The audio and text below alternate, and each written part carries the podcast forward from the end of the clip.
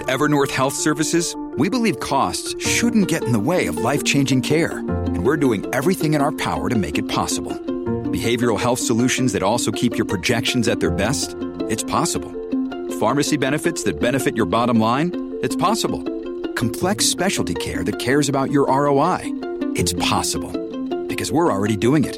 All while saving businesses billions. That's Wonder made possible. Learn more at evernorth.com/wonder. Hello, Oregon. It's Thursday, May 16th, and this is Mary Mooney with a news update from the Oregonian Oregon Live.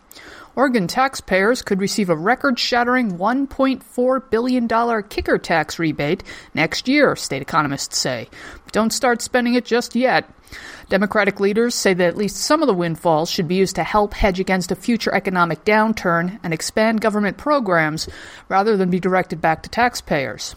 House Speaker Tina Kotek named paying down the state's public employee pension debt as one avenue to build a brighter future for Oregon. Meanwhile, in southern Oregon, two people and a dog survived a small plane crash near Medford. The humans ended up going to the hospital, but the dog was just fine.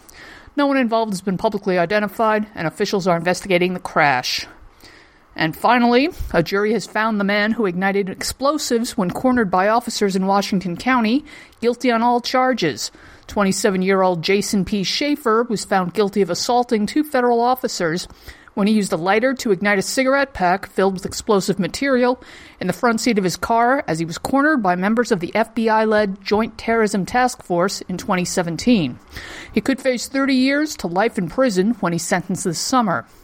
For these and more news stories, pick up today's copy of The Oregonian or head to OregonLive.com.